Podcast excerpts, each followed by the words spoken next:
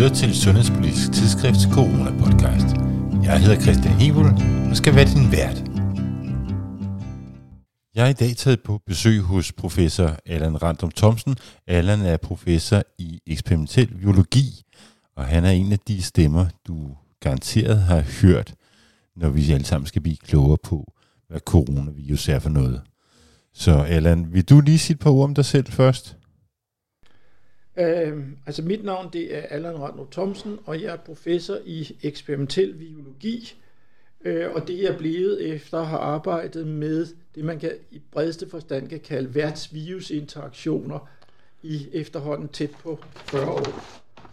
Og, øh, og det, som jeg har øh, interesseret mig for, det er, øh, hvordan reagerer en organisme, altså en, en pattedyrsorganisme, øh, som vi mennesker jo er, på øh, at et virus invaderer vores krop. Og især hvordan øh, reagerer kroppen med hensyn til, hvilke forsvarssystemer øh, bliver der aktiveret, når vi skal nedkæmpe den primære infektion, og når vi skal modstå en gentagen infektion.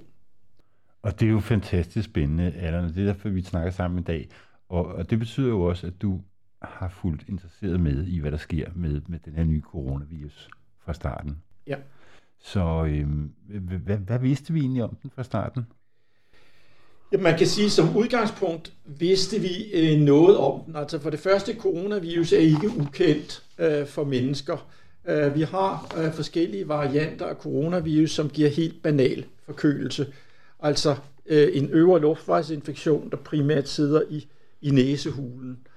Øhm, og så har vi øh, for nogle år siden, øh, tidligt her i dette århundrede, der har vi mødt øh, både det, der hedder SARS og MERS, som er to andre aggressive coronavirus, øh, som har givet alvorlige infektioner, øh, primært øh, kan man sige fokuseret omkring lungerne, men også øh, mere øh, systemiske altså mere udbredte infektioner, end vi er vant til med de coronavirus, vi har haft i mennesker hidtil. Mm.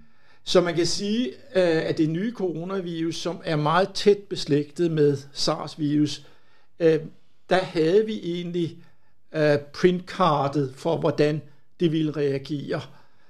Men jeg tror alligevel, det er kommet bag på mange, hvor bredt et spektrum af symptomer og sygdomme det her nye virus kan give. Altså at det kan give alt fra en banal, øh, mild øvre luftvejsinfektion til en øh, mere alvorlig øh, nedre luftvejsinfektion, til en livstruende lungebetændelse og til en livstruende øh, generel sygdom. Øh, og, og der er det klart, at set fra et medicinsk synspunkt, der er det selvfølgelig de sidste øh, tilfælde, der er de de vigtigste, fordi vi vil jo selvfølgelig gerne undgå, at folk dør af den her sygdom. Så det er at forebygge og behandle øh, den svære sygdom, og selvfølgelig primært det, at folk dør af infektionen. Så da vi tidligt hørte fra Kina, at det her det var faktisk noget, folk døde af, så, så var det en overraskelse for dig? Både ja og nej. Altså, da, da vi jo netop havde haft SARS, som var en, øh, var en øh, livstruende coronavirusinfektion også, vil jeg sige, var det ikke på den måde overraskende. Men øh, det, som jeg mere vil sige har været overraskende, det er, øh, hvor effektivt det her virus har været til at sprede sig. Ja. Og det er også, kan man sige, næsten det, som karakteriserer det nye øh, coronavirus mere i forhold til de to tidligere aggressive former af coronavirus. Det er, at det her virus er, har nemmere ved at spredes mellem mennesker. Til gengæld når man så den andel af dem, der bliver smittet, som bliver alvorligt syge og dør, er til gengæld heldigvis noget lavere. Øh, så det er lidt, øh, altså kan man sige, der er både fordele og ulemper øh, set fra vores synspunkt med henblik på det her coronavirus. Det smitter mere, men til gengæld slår det færre af de smittede ihjel. Men det sidste er også slemt nok. Og der er mange, der er travlt med den her med, at en virus kan ikke både være smitsom og farlig. Køber du den?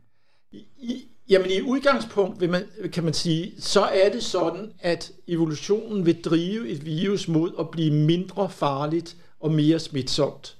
Men det er jo øh, en udvikling, som ofte tager år. øh, og her taler vi meget ofte om årtier, og måske længere. Øh, så ja, jeg tror, hvis vi kunne se ud i fremtiden 100 år frem, så er det ikke sikkert, at det her coronavirus opfører sig, som det gør nu. Det kan være, at det er gået hen og blevet sådan en mere banal forkølelsesvirus til den tid. Men øh, det løser ikke vores problem med det her virus her og nu. Så når vi læser i pressen, at en læge er ude og sige, nu har coronavirus muteret, og nu er den mindre farlig, så er du lidt skeptisk? Det er jeg meget skeptisk overfor, fordi det er simpelthen biologisk set øh, ville det være meget usædvanligt, hvis det gik så hurtigt. Øh, det er sådan, at der er øh, mutationer i viruset, øh, men der er øh, næsten ingen af dem, der er korreleret til øh, biologiske ændringer i, hvordan viruset opfører sig ude i det menneskelige samfund. Og vores ven Lone Simonsen har jo optrådt med øh, blandt andet tv, at øh, den her epidemi, der ramte i Rusland i 1890'erne, faktisk var en af de almindelige forkølelsesvirus, vi kender i dag.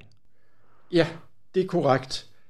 Øhm, jeg, øh, jeg synes, det er en fascinerende teori, men jeg er ikke, øh, jeg er ikke overbevist endnu, fordi det, det er meget baseret på, hvad skal man sige, associationer. Mm. Øh, vi har ikke, øh, hvad skal man sige, vi har ikke kunnet grave det her virus op nogen steder og kunne påvise, at det var et coronavirus. Det er i modsætning til øh, den spanske syge, hvor man jo har kunnet grave lige op ud af jord med permafrost, og decideret kunne vise, at det var et influenzavirus. Man kunne leve viruset op igen under kontrollerede omstændigheder og kunne dokumentere, at det opfører sig som et influenzavirus. Det har vi ikke gjort med det her, og derfor er det stadigvæk en hypotese, der selvfølgelig er meget interessant, som vi står i situationen nu. Men, men, men jeg mangler øh, noget mere konkret at forholde mig til. Ja, i mange år har vi sagt, at det var en influenza, ikke? Så, jo, og vi jo. ved det ikke endnu. Nej. Nej. Og det er for, også fordi, når man går tilbage i historien, så er det ofte meget svært at genkalde eller genkende de symptomer, der beskrives i forhold til det, vi ser i dag. Mm. Fordi man så anderledes på tingene dengang, og derfor bliver det sådan et lidt, hvad skal man sige, det bliver sådan et lidt øh, forskudt billede, vi får af det, og derfor er det også meget svært at sætte en diagnose på det mange år tilbage. Ja, og Allan, nu øh, vender vi blikket lidt mod immunforsvaret, og øh, vi to har talt om, at, at, at en af de misforståelser, der synes at være frem for tiden, det er, at mange tror, at immunforsvaret først spiller en rolle, når man har været syg. Ja. Det er jo helt galt. Ja, det er helt galt. Altså man kan sige, hvis vi slet ikke havde noget immunsystem, så ville mange af os gå hen og dø af den første infektion, eller en af de første infektioner, vi overhovedet får. Altså mennesker, der er født uden immunforsvar, jamen de overlever i reglen ikke ret længe, medmindre man øh, giver dem en ny knoglemarv fra et beslægtet individ, øh, som så kan genopbygge deres immunforsvar. Så nej, immunforsvaret er meget vigtigt også for at øh, beskytte sig mod den første infektion, man får, for at nedkæmpe den og kontrollere den, og så i den proces lærer immunsystemet så at huske, hvad det har set tidligere, og så er det øhm, bedre til at bekæmpe den samme eller en beslægtet infektion, øh, når vi møder den senere i livet. Og det er derfor mange børnesygdomme, dem ser vi jo kun netop typisk, vi møder dem en gang i børnealderen, og så øh, op, øh, eliminerer vi viruset, og så opbygger vi denne her immunitet, som gør, at vi, øh, kan man sige, øh, er modstandsdygtige mod den samme sygdom senere hen. Det er i virkeligheden det, der ligger i ordet at være immun ja. øh, hvis vi går tilbage øh, i, i sprog øh, oprindelsen. Og hvad er, det, hvad er det, der sker, når man første gang bliver inficeret med en sygdom? Jamen det, der sker, øh, når, og nu taler vi, kan man sige, specielt med henblik på denne ja, kigge på virus, en virus ja, for eksempel. Der, der sker der det, at øh, både det, vi kalder T-cellerne og B-cellerne, som er to øh, delkomponenter af de hvide blodlegemer, de bliver aktiveret, og øh, de deler sig, så der bliver mange flere af dem. Og det, denne her øh, forøgede størrelse af antallet af de her celler over for den, denne her infektion, jamen de er vigtige for i første omgang at nedkæmpe infektionen, Og så når den er nedkæmpet, så dør mange af dem, men nogle af dem overlever, og det vil sige, når vi har været igennem den første infektion, så har vi flere celler rettet mod det øh, agens, som vi har været inficeret med, og så er det, vi har det, vi kalder immunologisk hukommelse, som både er et øget antal af celler og også en, en ændring i kvaliteten af cellerne, når de engang har været aktiveret af et virus eller en bakterie. Du lytter til Sundhedspolitisk Tidsskrifts Corona-podcast. Jeg hedder Christian Hebel og skal være din vært. Og, og det mange har jo hørt tale om her i forbindelse med coronavirus, det er jo antistoffer. Ja. Og antistoffer, de spiller en rolle specielt anden gang, Ja. men også første gang. Ja, altså det kommer lidt an på, hvad, øh, hvad type virusinfektion vi taler om. Hvor meget antistoffer øh, spiller en rolle ved den første infektion. Altså man kan sige, at antistoffer er primært rettet mod viruset, inden det kommer ind i celler.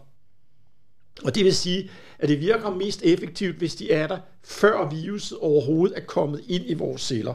Og det er derfor, at antistoffer er meget vigtige, når vi bliver udsat for en infektion anden gang. Men hvis viruset øh, i sin sygdomsproces skal sprede sig mellem organer, for eksempel fra nogle øh, overfladiske slimhinder, øh, til for eksempel som der i polio skal sprede sig til centralnervesystemet, så kan antistoffer, der bliver lavet henne i forløbet, også godt have en, en effekt, fordi i det øjeblik, at viruset skal sprede sig fra det ene sted til det andet, så kommer det også ud uden for cellerne, og så kan antistofferne igen gribe ind. Så i nogle infektioner spiller antistoffer en rolle, også ved den primære infektion. Ved andre infektioner er antistoffernes primære rolle, det er at beskytte os mod en gentagen infektion med det pågældende agens. Og når vi ser, øh, hvis jeg taler om corona, så ser vi jo, at dem, der bliver ramt, har et antistoprespons med det samme. Det Ja, vil sige, vi mere må- eller mindre med det samme. Der går noget tid inden... øh, En uges tid. Ja, og, og det kan man sige, i, i virus-sammenhæng er det allerede lang tid. Ja. Øh, så, så det er ikke sikkert, øh, at, at antistoffer spiller så stor en rolle ved den primære infektion. Øh, men der er noget, der tyder på fra dyreforsøg med de her coronavirus, at antistoffer kan spille en rolle, hvis de er der, inden at man bliver inficeret. ja. Og det, det kan man sige, som er en af årsagerne til, at vi, øh, eller mange øh, af vaccinefabrikanterne primært går efter at lave antistoffer rettet mod det protein, der sidder på overfladen af viruset, som er den der lille kugle, eller de der knopper, man ser på overfladen af coronaviruset, som viruset bruger, når det skal hæfte sig fast med vores celler. Hvis vi har antistoffer mod det, så kan det forhindre, at viruset trænger ind i cellen, og at på den måde forebygge sygdom. Ja. Så det er meget fornuftigt at gøre det på den måde, men hvis vi kigger, hvad der er mest essentielt, hvis man kan sige det sådan, når det gælder den primære infektion, så er det nok T-cellerne, øh, der er af størst betydning. Og det gælder både dem, vi kalder CD4 og CD8 T-celler, som er lidt forskellige. CD4 T-cellerne er meget celler, som hjælper andre immunologiske funktioner, hvorimod CD8-cellerne, det er sådan nogen, der går ind og angriber øh, for eksempel virusinficerede celler og slår dem ihjel. Og begge de her responser ser ud til at være betydning ifølge nyere studier, for at man kommer bedst og hurtigst og øh, kan man sige, øh, øh bedst tilstand ud af en, en øh, coronainfektion. Og derfor er der så andre vaccinefabrikanter, som siger, jamen hvis vi skal have en vaccine, der er optimal, så skal vi have en vaccine, der både inducerer antistoffer og T-celler, og helst både de her CD4 T-celler og CD8 T-celler. Fordi al erfaring siger os, at jo bredere vores immunrespons er mod et virus, desto mindre er sandsynligheden for, at viruset finder vej igennem systemet, for eksempel med mutationer. Og det er jo en af de ting, vi altid spekulerer over, når det gælder virus. Kan de mutere ud af den kontrol, som vores vacciner giver? Mm. Øh, og derfor er det meget fornuftigt at lave vacciner, som giver så bredt et respons som muligt, fordi så er det altså sværere for viruset at ligesom penetrere vores forsvarssystemer og øh, derfor er sandsynligheden for, at vi undgår alvorlig sygdom større. Og kan vi lave en vaccine, der giver T-cellerespons? Det kan vi sagtens. Øh, både den, der er baseret på øh, vektorer, som vi kalder det, altså virusbaserede vacciner, øh, sådan noget som øh, Oxford-vaccinen og den fra Johnson Johnson, og for den sags skyld også den russiske vaccine, er baseret på virusvektorer. Øh, når det gælder de mere genetiske vacciner, så kan både DNA- og RNA-vaccinerne også i et vist omfang inducere T-celler. Øh, så vi har sådan set øh, mulighederne for at gøre det, og i de studier, der bliver lagt frem i øjeblikket, øh, typisk med udgang af fase 2, hvor man begynder at have et, et tydeligt billede af, hvad der sker i dem, der bliver vaccineret, så kigger øh, fabrikanterne og både på, om der bliver induceret antistoffer, og om der bliver induceret T-celler. Og det er klart, at hvis du får begge ting med, så øh, har, får de virkelig øh, øh, tommelfingeren opad for at gå videre med processen. Og nu vi er ved det her med T-cellerne, så, øh, så noget af det, der er kommet ud af forskning på det seneste, som er virkelig spændende, det er, at øh, det ser ud til, at en stor del af os faktisk har en vis eksisterende øh, immunitet over for coronavirus. T-celleimmunitet. Ja. Der er blandt andet lavet et stort studie i Sverige, hvor man kunne finde det både hos bloddonorer fra sidste år, og også hos familiemedlemmer til nogen, der havde været smittet, at de havde faktisk T-celler, der reagerede. Hvordan øh, kan vi forklare det? Jamen altså, man kan sige, det, det er sådan set ikke overraskende, hvis det er tilfældet. Uh, vi kan vende tilbage til forbeholdene, men, men uh, det vil ikke være overraskende, fordi uh, forskellige uh, virus, der tilhører samme virusfamilie, uh, vil ofte dele i større eller mindre grad uh, gener, og dermed vil de også, uh, set fra immunsystemets side, uh, ligne hinanden. Så det er ikke uh, på den måde overraskende. Uh, og vi taler om, der er fire cirkulerende coronaer, der giver forkølelse, ja. ikke? Jo, der er de her øh, forkølelsesvirus, som vi hele tiden øh, bliver immuniseret med, hyppigst når vi er børn, men også i et vist omfang, når vi er voksne, så får vi jo sådan typisk en, en, en forkølelse en, en gang eller to om året. Og noget forskning siger, at 90 procent af os har øh, stoffer imod forkølelsesvirus. Ja det, det, det kunne sagtens være rigtigt. Det, som man kan sige, at vi stadigvæk ikke ved med 100% sikkerhed, det er, hvor, hvor sikre de data er, som udelukker, at de her personer har været smittet med det nye coronavirus. Fordi det er baseret på fravær af detekterbare antistoffer i de her normale antistoftest, som man bruger Og de her normale antistoftest har forskellig følsomhed. Og det vil sige, hvis man ikke har brugt en optimal test, som vil fange alle, der er inficeret, jamen så øh, kan man jo, om man så må sige, få falske negative resultater med antistofferne, og så vil man sige, at folk har ikke været inficeret, ergo må deres T-celle reaktivitet komme til stede på en anden vej. Og der vil jeg sige, der er juraen stadigvæk ude og votere, øh, hvor, hvor sikre er de her ting. Øh, men, men, men som sagt, set i en biologisk kontekst, ville det ikke overraske mig, hvis der var en eller anden form for krydsreaktion. Hvor meget og hvor stærk den er, og hvor meget den betyder, det er så et andet spørgsmål. Ja, lige præcis. Hvad, hvad betyder det, at vi har en eksisterende immunitet over for coronavirus?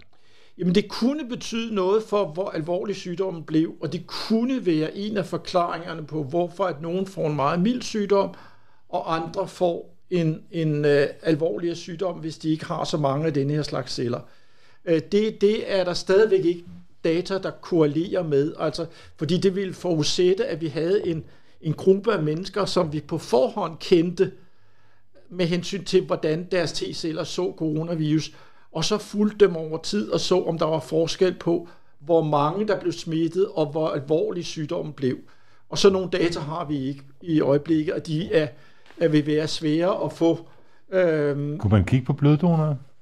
Nej, det kan man ikke, fordi øh, det kræver jo både, det kræver både, at man har testet den i, i, øh, på forhånd, og, og som vi har været inde på før, så er det jo sådan, at, at det ikke bare er lige til at teste for T-celler.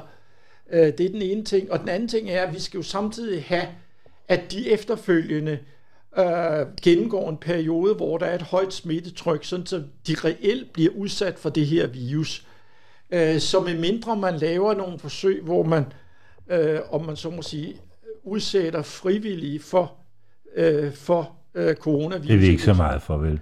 Jamen, det, jeg har hørt faktisk her for nylig, at der er nogen, der vil øh, gøre det i England i forbindelse med vaccineafprøvningen. Ja. Så, så det kan godt lade sig gøre, men, men, men det er på grænsen til det øh, uetiske at ja. gøre det, vil jeg sige. Man skal være meget sikker på, at, at man øh, har styr på, hvad det er, man gør. Ja, og hvem det er på. Hvad siger du? Og hvem det er på, ikke Ja, ja selvfølgelig. Ja.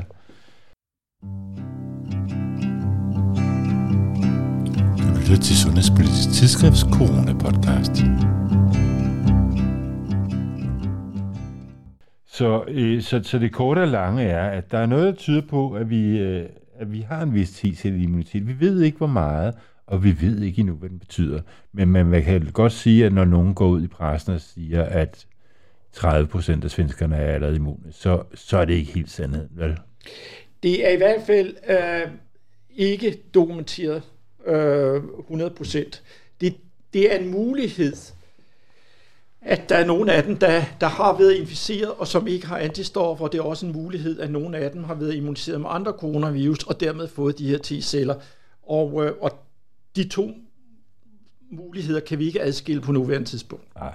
Og, og det fører videre til, som vi allerede har været lidt inde på, at der er forskel på, hvor syg man bliver. Ja. Hvorfor er det det? Jamen, det ved vi heller ikke, men vi er begyndt at få tage hul på problemet, fordi der er lige lavet nogle øh, analyser af, af, af personer, som har fået et alvorligt forløb med det her virus, og en lille brøkdel af dem har man kunnet vise, at de har defekter i øh, Øh, det system, som leder til produktion af et cytokin, som vi kalder interferon. Og interferon er et, et øh, kan man sige, hormonstof, som spiller en stor rolle i begyndelsen af virusinfektioner med henblik på at regulere virusets evne til at formere sig i vores celler og også at regulere immunresponset øh, mod viruset. Øh, så det, på den måde er det ikke overraskende, at det lige præcis er der, man har fundet de første defekter. Øh, tværtimod vil jeg sige, det passer som fod i huse med, øh, hvad man kunne forvente, men øh, ikke desto mindre er det meget interessante fund, at den slags, øh, kan man sige, hidtil ikke erkendte defekter hos tilsyneladende helt normale mennesker, øh, kan spille en rolle i, og, og hvor alvorlig bliver infektionen. Og det er nok noget af forklaringen på, hvorfor nogen bliver mere syge end andre. Det er altså denne her rent arvelige øh, opsætning, som man har. Men så kan der jo også være øh, øh faktorer afhængig af, om man så må sige, tid og sted, at dit immunsystem øh, presset på det tidspunkt, hvor du bliver inficeret, har du været meget stresset for eksempel, øh, kunne, mangler der essentielle komponenter øh, i dit immunsystem. Altså man diskuterer også betydningen af sådan noget som vitamin D hos, hos nogle personer, som kunne være afgørende for, hvor godt en immunrespons vi gør. Øhm, og det kunne også have noget at gøre med, hvor stor en dosis man bliver inficeret med. Der er nogle klassiske studier fra øh, Guinea-Bissau af, af, af Peter Åby, som indikerer, at øh, hvis man bliver udsat for viruset i hjemmet, hvor man må formode, at virusdosis eller udsættelsen er særlig massiv, jamen så ser det ud som om, man bliver alvorligere syg, end hvis man får et lille vif af virus ude i samfundet. Så der kan være mange forhold, der spiller ind, øh, når øh, det gælder denne her øh, skalering af, hvor alvorlig bliver sygdommen. Og jeg skal understrege, at det værste er stadigvæk en ølbong. Det bør man holde sig fra. Det er i hvert fald helt sikkert, at det er ikke øh, corona, eller det er coronavenligt, men ikke menneskevenligt i denne her tid. Nej. nej. Det er interessant, og, og, og øhm, så er det jo sådan, at øh, en af de ting, vi jo ved, altså bortset fra det her med genfejl sådan så ved vi, at dem, der bliver rigtig syge, det er de gamle. Ja. Og det er jo ikke, fordi de gamle har fået genfejl med alderen. Nej. Det er jo øh, en, af, en af de mulige forklaringer er, at mange ældre har en eller anden form for, øh, hvad skal man sige, øh, mild betændelsestilstand i deres organer. Øh, for eksempel i forbindelse med øh, type 2-diabetes, øh, overvægt, øh, forhøjet blodtryk osv. Alle de her sygdomme øh, er øh, hænger sammen med en eller anden form for en, en lav grad af betændelse. Det vi kalder inflammation. Ja, inflammation i, øh, i forskellige organer, og, og specielt i karrene. Og, og det er klart, at hvis du har det, og du får en virus oveni, som sparker til dit immunsystem, og dermed også sparker til inflammationen, jamen så får du større muligheder for at få dannet for eksempel blodpropper, som man har fundet ud af er et stort problem ved mange af de her coronapatienter, øh, som jo i sidste ende kan gøre, at du risikerer at dø af sygdommen. Så det er nok en af forklaringerne. En anden forklaring er selvfølgelig også, at alle dine basale funktioner er jo reduceret med alderen. Du øh, kan man sige, dit, dit hjerte- og lunge kredsløbssystem er jo ikke så øh, stærkt, når du er gammel, som når du er ung. Og når du så begynder at belaste lungerne, som du gør med sådan en virusbetændelse, jamen så øh, er der mindre reservekapacitet at tage af, og det er jo også derfor, at for eksempel patienter med, med, øh, med kol for eksempel er mere i risiko, fordi der er simpelthen ikke, der er ikke nogen reservekapacitet, så når man bliver udsat for en særlig belastning, jamen så kollapser systemet øh, nemmere. Ja. Og der, jeg skal måske også understrege, at, at over halvdelen af os over 65 år har faktisk en eller anden hjertesygdom begyndende. Ja. Og, og så kan vi lægge alle de andre sygdomme oveni. Ja. Så, så det er en rigtig stor gruppe af de ældre. Ja. Ja. ja. Det, det hænger nærmest sammen med alderen. Ja.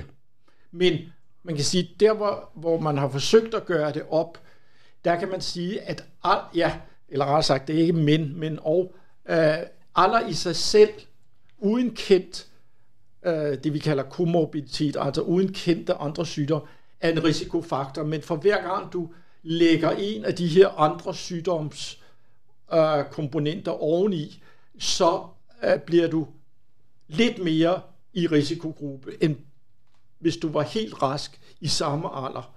Øh, så det viser noget om, at, at da de her øh, ting jo netop opstår med alderen, så er det ligesom, det hele summer op. Jo ældre du bliver, desto større er sandsynligheden for, du både altså er gammel i sagens natur, men også, også har nogle af de her øh, sygdomme, som, som øger risikoen. Så det er klart, at det er, er vigtigt.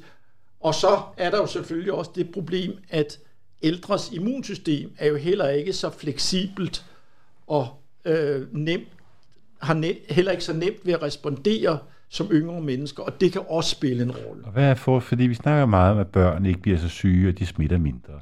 Så hvad, hvad er forskellen i immunsystemet hos børn og ældre? Jamen, hidtil har man kunnet sige, eller hidtil har man ikke kunnet sige så meget, men der kom et studie, øh, jeg mener det var fra USA, hvor man netop havde kigget på det, og der øh, så det ud som om, at børnene havde det, vi kalder et stærkere medsø- det, vi kalder et medfødt immunforsvar over for viruset, som altså gjorde, at viruset havde sværere ved ligesom at, at, at, at, at slå an i, i børnenes krop. Og, og det er formodentlig en del af forklaringen. Om det er hele forklaringen, det kan hverken jeg eller nogen andre sige på nuværende tidspunkt, men, men det er i hvert fald noget af forklaringen. Men det er ikke sådan, at ældre ikke har fungerende immunforsvar? Nej, nej, nej. Og det er vigtigt? Ja, men man kan sige, at det som, det som kendetegner ældre, det er, at de i høj grad immunologisk set lever på renomméet. De er gode til at respondere på det, som de har set tidligere i livet, men de er knap så gode til at respondere på noget nyt. Ja. Hvorimod det omvendte er tilfældet hos børn. Ja, det er en meget god forklaring. Jo. Og så var du lige omkring det her med D-vitamin. Ja. Og, og mit, øh, mine sociale medier er jo fyldt med folk, der siger, at vi skal bare alle sammen have D-vitamin. Ja. Er det så enkelt? Nej, det er det ikke. Øh, det, det, der er forskellige skoler omkring D-vitamin helt generelt, hvor nogen siger, at vi mangler alle sammen D-vitamin, og andre siger, at hvis du, øh, i hvert fald hvis du er lyshudet, og du værer dig bare en lille smule ud i solen øh, i løbet af sommeren, så kan du godt klare dig øh, med hensyn til din D-vitamin-niveau. Hvorimod hvis du er mørkhudet og ikke kommer meget i lys, jamen så øh, kan du godt ligge meget lavt i D-vitamin. Så der vil være nogen af os, som kunne have glæde af noget tilskud af D-vitamin, men de fleste af os vil nok ikke have nogen voldsom glæde af det. Øh, man kan sige, det, det er ikke sådan nødvendigvis, at, at lidt øh, D-vitamin er godt, og mere D-vitamin er bedre. Vi skal bare være oppe i et vist niveau, før det er godt. Og det vil sige, at det er kun dem, der er i D-vitamin mangel i en eller anden forstand. Og det er i virkeligheden en svær mangel, ikke? Ja, det, det har nok allerede, øh, hvad skal man sige, moderat mangel øh, vil nok kunne spille en rolle i, i sådan et tilfælde som det her. Men, men som sagt, det er formodentlig kun få procent af os, øh, hvis vi ellers spiser en sund og varieret kost, og som sagt får noget sollys igennem sommeren, øh, som, som mangler D-vitamin. Så vi kommer ikke igennem med, med et befolkningstilskud? Det vil jeg ikke mene. Nej. Det vil jeg ikke mene. Men altså man kan sige, hvis jeg endelig skal sige noget inden for næsten naturmedicin, så vil jeg sige, det er der, hvor, hvor jeg kommer tættest på at, at sige, at det kan ikke skade at tage en D-vitaminpille. Men, men man skal ikke hælde et helt glas ned. Det får man ingen glæde af, tværtimod. Ja. Øhm, men et, en enkelt D-vitaminpille kan ikke skade. Så længe du husker at komme ud i solen. Hvad siger du? Så længe du husker at komme ud i solen. Ja, ja. Så skal vi lige tilbage til det her med cytokinerne. Ja. Fordi at en af de ting, vi har talt meget om her, det er det, der hedder en cytokinstorm. Ja. Hvad er det for noget? Jamen altså, cytokinerne er en, en, en lang række af, af immunsystemets hormoner, og de har forskellige effekter på forskellige celler. Og øh, man kan sige, at i udgangspunkt er effekten af cytokinerne at beskytte os mod infektion, men øh, der skal være en balance i det øh, respons, man giver, og hvis man overreagerer, eller systemet overreagerer, jamen så kan det føre til alvorlig sygdom, øh, blodtryksfald, øh, øh, hvad hedder det, blodpropsdannelse, øh, mangel på ilt i, i, i kritiske organer osv. Og, og man mener, at en af årsagerne til, at øh, man får så alvorlige symptomer ved øh, covid-19, jamen det er netop, at hos de her personer, som får de alvorlige symptomer, der har det her system overreageret. Og øh, man kan sige, det som understøtter indirekte, at den hypotese er rigtig, det er, at vi kan øh, behandle folk med øh, covid-19 med øh, det, vi kalder glykokortikoider eller steroidhormoner, som netop er kendt for at neddæmpe øh, sådan noget som cytokiner. Øh, og, og det giver en, en, en forbedret overlevelse. Det er for nylig jo dokumenteret. Så det passer godt med, at at i hvert fald noget af den sygdom, vi ser, skyldes en overreaktion, og vi skal bare have den dæmpet. Hvordan kan det være, hvordan kan det være der kommer sådan en overreaktion? Hvad siger du? Hvordan kan det være, at vi ser sådan en overreaktion? Ja, det er, det er, som man siger, et godt spørgsmål. uh, man, men når man ikke kan svare andet på det her tidspunkt, så kan man sige, at i reglen betyder det, at systemet ikke er gearet til lige præcis denne her type infektion. Øhm, så øh, hvad der er godt ved en anden infektion, er måske ikke godt ved denne her. Og det kender vi jo også fra andre infektioner, at vi nogle gange ser, at der er særlige ting, der gør, at du overreagerer.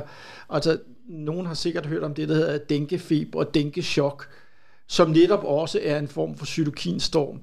Øhm, og, og, og det er også, at systemet overreagerer. Øh, og, og det kan vi ikke altid forklare, hvorfor det er sådan.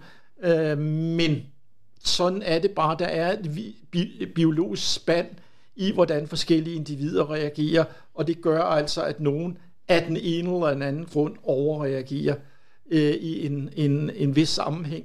Og det kan være, at deres evne til at reagere kraftigt kan være en fordel i en anden infektion til gengæld, øh, og derfor er det, det, der har disponeret til, man gør det, overlevet gennem udviklingen, men lige præcis i det her tilfælde er det så ikke så godt. Og det får mig til at spørge, har det noget, har det en sammenhæng med vores T-cell-respons? Nej, ikke, det ser ikke ud til at spille en rolle øh, med T-cellerne i forhold til øh, cytokinstormen. Øh, den cytokinstorm, vi, vi ser ved covid-19, øh, kobles normalt til øh, det, vi kalder det medfødte immunforsvar, og de celler, der er involveret her, evne til at reagere på virusinfektioner. Og især øh, den type celler, som hedder øh, granulocytter, mm. neutrofile granulocytter for at være helt præcis, øh, de overreagerer også, øh, ikke bare med cytokiner, men de laver også nogle net af DNA, som de kaster ud over ting. Og det er godt i mange infektioner, men det er ikke så godt i virusinfektioner nødvendigvis, og det er specielt ikke godt, hvis det sker i vores kar eller i vores lunger, fordi så bidrager det altså til den betændelse, som vi har de to steder, og så kan vi altså enten få lungebetændelse, eller vi kan få blodpropper. Og det er jo noget af det nye forskning, der er kommet, der har vist blandt andet, at neutrofil aktivering er en stærk prædiktor for, hvordan det kommer til at gå i sygdommen. Ja. Hvad kan vi bruge den viden til?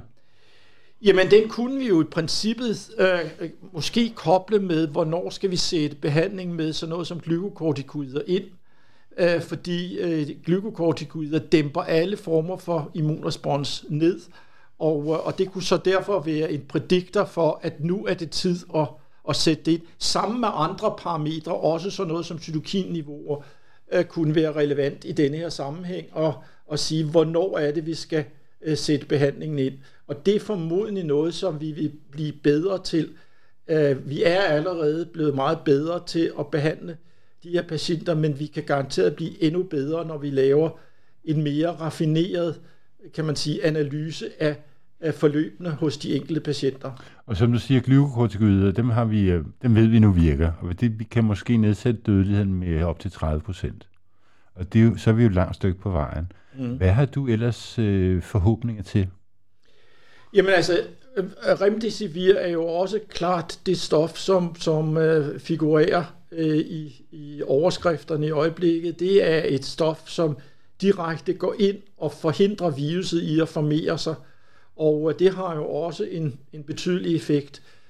Øh, og så er der jo også stoffer på vej, som, øh, som øh, øh ser ud til, i laboratorieforsøg i hvert fald, at hæmme uh, det, der skal til, når viruset har bundet sig til cellen og skal ind i cellen. Der, der aktiveres nogle enzymer, vi kalder proteaser, og der er et, bestemt, et, et proteasehæmmer, som kan gå ind og hæmme de her processer, i hvert fald i cellekultur, som man også er ved at prøve af. Så det er også en af de ting, som, som kan være på vej. Lytter til Sundhedspolitisk Tidsskrifts Corona-podcast. Så hvis vi lige samler sammen med det her med behandlinger, så glykokortikoider, det er det bedste, vi har lige nu. Ja. Remdesivir har vi også et håb til stadigvæk. Ja. Og så er resten, det er sådan lidt længere ude i fremtiden. Ja. ja. Det er super godt. Så, øhm, så, så har jeg bare her til sidst, kunne jeg godt tænke mig at høre dig, øhm, jeg ved jo, at du selv døde gerne ville forske i covid. Det kan du ikke, for du har ikke noget laboratorium til det. Nej, det har jeg ikke, fordi det her øh, virus er jo klassificeret som det, vi kalder klasse 3-agens på grund af sin farlighed, og, og så nogen har vi ikke her på Københavns Universitet. Er der nogen i Danmark, der har det? Ja, Statens Serum Institut har det. Ja. Øh, men jeg mig bekendt, at de også fyldt godt op med henblik på øh, folk, der gerne vil lave noget med corona. Ja. Og det er jo interessant, fordi de sidste 10-20 år har man jo ikke kunne få penge til at forske i coronavirus. Nej, altså coronavirus, øh, man kan sige generelt vil jeg sige, at, at det ikke super nemt at skaffe penge til at, at forske i virus, fordi der har været sådan en fornemmelse af, øh, at, at, at virussygdommen var, var noget, vi havde under kontrol. Øh, jeg har ikke så meget øh, måske oplevet det herhjemme, men jeg kan huske, at jeg var sammen med en engelsk kollega, som øh, fortalte mig, at, at lederen af det engelske forskningsråd på det tidspunkt, hvor vi snakkede sammen, havde udtalt offentligt, at der var ingen grund til at lægge penge i virusforskning, fordi øh, de udgjorde jo ikke nogen trussel. Øh, og det synes jeg jo, at, at historien har vist, at, at det var et, et fejlskud. Men, øh, men, men sådan er det jo en gang imellem. Men vi har jo set, og vi har jo set, kan man sige, med, med øget hyppighed, at, at virus repræsenterer en trussel for mennesker. Altså vi har som sagt haft uh, SARS, SARS og MERS, og nu har vi SARS-2, ikke? Og, og vi har også nogle, nogle øh, øh, hvad hedder det, altså øh, såkaldt paramyxovirus ude i, i Asien, som, som øh, truer Nipah og hindrer virus. Øh, vi har haft Ebola, øh, så man kan diskutere, hvor stor en trussel det var. Jeg tror nok, dem i Afrika vil synes, det var pænt stor trussel. Øh, og, og vi har også jo øh, oplevet en, øh, en influenza-pandemi, og det kan jo også komme igen. Så jeg ville da synes, at der var rigtig god grund til at øh, hvad skal man sige, øh, investere i forskning omkring virus og, og virusvacciner. Og i den sammenhæng øh, vil jeg da gerne for så vidt reklamere for Oxford, som jo netop har den ledende position inden for vaccineudvikling, som det har, fordi de har et institut med mange øh, videnskabelige medarbejdere, som er opbygget over en længere periode for rigtig mange penge. Øh, og man kan sige, grunden til, at de er så langt fremme, er, at de egentlig havde rigtig meget af det, de skulle bruge på plads på forhånd, og kunne så i løbet af kort tid lave de sidste trin, der skulle til for at få en, en potentiel vaccinekandidat. Og her hjemme har Serum Instituttet jo haft den position langt hen ad vejen, og der er sket mange ting derude, som måske gør, at det kunne være en god idé at få spredt den forskning lidt ud.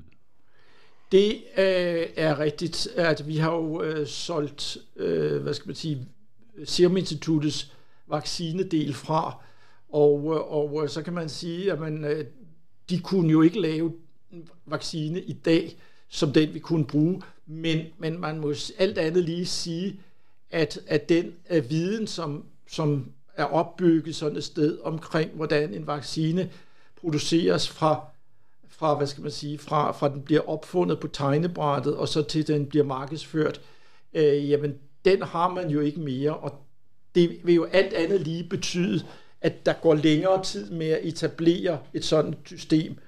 Øh, for eksempel nu med Anders Formsgaards øh, DNA-vaccine. Øh, der ligger ikke en færdig, kan man sige, markedsmodel klar, øh, som han lige kan hoppe ind i øh, på nuværende tidspunkt. Så det er, opfordring, i hvert fald. det er opfordringen herfra at få gang i noget mere forskning, det er, fordi vi kan vi kan faktisk hurtigt blive verdensledende. Ja. ja. Til allersidst, det sidste emne, vi kan være omkring, som jeg er nødt til lige at spørge dig om, det er det her med flokimmunitet. Ja. Jamen altså, øh, flokimmunitet er jo i princippet et, et vaccinebaseret begreb. Øh, og taler om, at når vi har vaccineret en pas stor del af befolkningen, jamen så øh, bliver dem, der ikke er vaccineret, de bliver også beskyttet, fordi et virus hele tiden skal springe mellem individer, og når øh, der er mange, der er vaccineret, så kan de her spring ikke foretages effektivt. Og øh, hvor høj øh, immuniteten i befolkningen skal være over for et givet virus eller en given infektion, det afhænger af, hvor smitsom det her virus er. Så mæslingevirus, som er meget smitsom, der skal vi op i 90'erne for at få flokimmunitet. Øh, for coronavirus, som jo øh, har et, et, et, et, øh, et smittetal øh, ubehandlet, om man så må sige, uinterfereret med øh, omkring de her øh, 2,5, jamen der skal vi i princippet op et sted omkring altså 60-70 procent øh, øh, immune, altså det vil sige folk, som ikke kan smitte videre. Øh, og det er ikke nødvendigvis øh, det samme som, altså øh, at immune kan opfattes på to måder. Det kan være, at man ikke bliver syg, men, men i denne her sammenhæng er det også, at man ikke kan sprede videre. Og det vil sige, at vi skal have en vaccine, som ikke bare beskytter den enkelte, men vi skal også meget gerne have en vaccine, som kunne forhindre, at den enkelte spredte infektionen videre. Og det er spørgsmålet også, hvor mange af de her vacciner, der er på vej, der gør det effektivt. Ja. Øh, fordi det primære effektmål, som det er her nu, det er jo at beskytte mod alvorlig sygdom og død. Kunne du forestille dig, at vi nogensinde opnåede en naturlig flokimmunitet?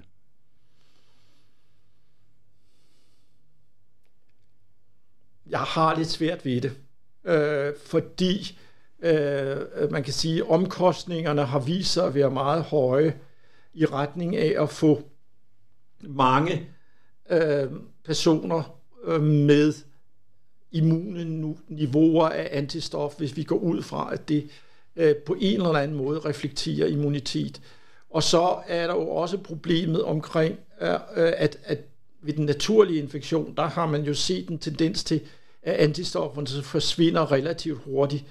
Heldigvis bliver T-cellerne der længere, og det kan godt være, at det giver os en beskyttelse, men netop når det gælder det her med at forhindre spredningen mellem individer, der tror jeg, at antistofferne spiller en meget stor rolle, og det kan så være svært at forestille sig, at vi kan nå inden for en given periode at få immuniseret alle mennesker til så højt et antistofniveau, at de ikke kan sprede det videre. Så jeg tror, at det her virus, det kommer vi til at slås med i lang tid, øh, og, og øh, vi kan muligvis få, eller forhåbentlig få meget godt styr på det, når vi har en vaccine, men, men hvis vi skal op og have flokimmunitet via vacciner, så skal det både være en meget effektiv vaccine, og der skal også være en meget høj grad af accept i befolkningen for at lade sig vaccinere.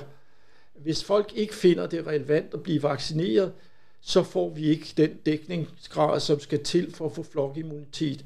Og så, øh, så står vi i et andet problem, end vi gør i dag, men vi står stadigvæk med et et vist problem, fordi der vil altid være nogen, som gerne vil lade sig vaccinere, men enten ikke kan blive vaccineret af forskellige årsager, eller hvor vaccinen ikke slår an, som man siger, altså hvor den ikke giver en beskyttende immunsvar.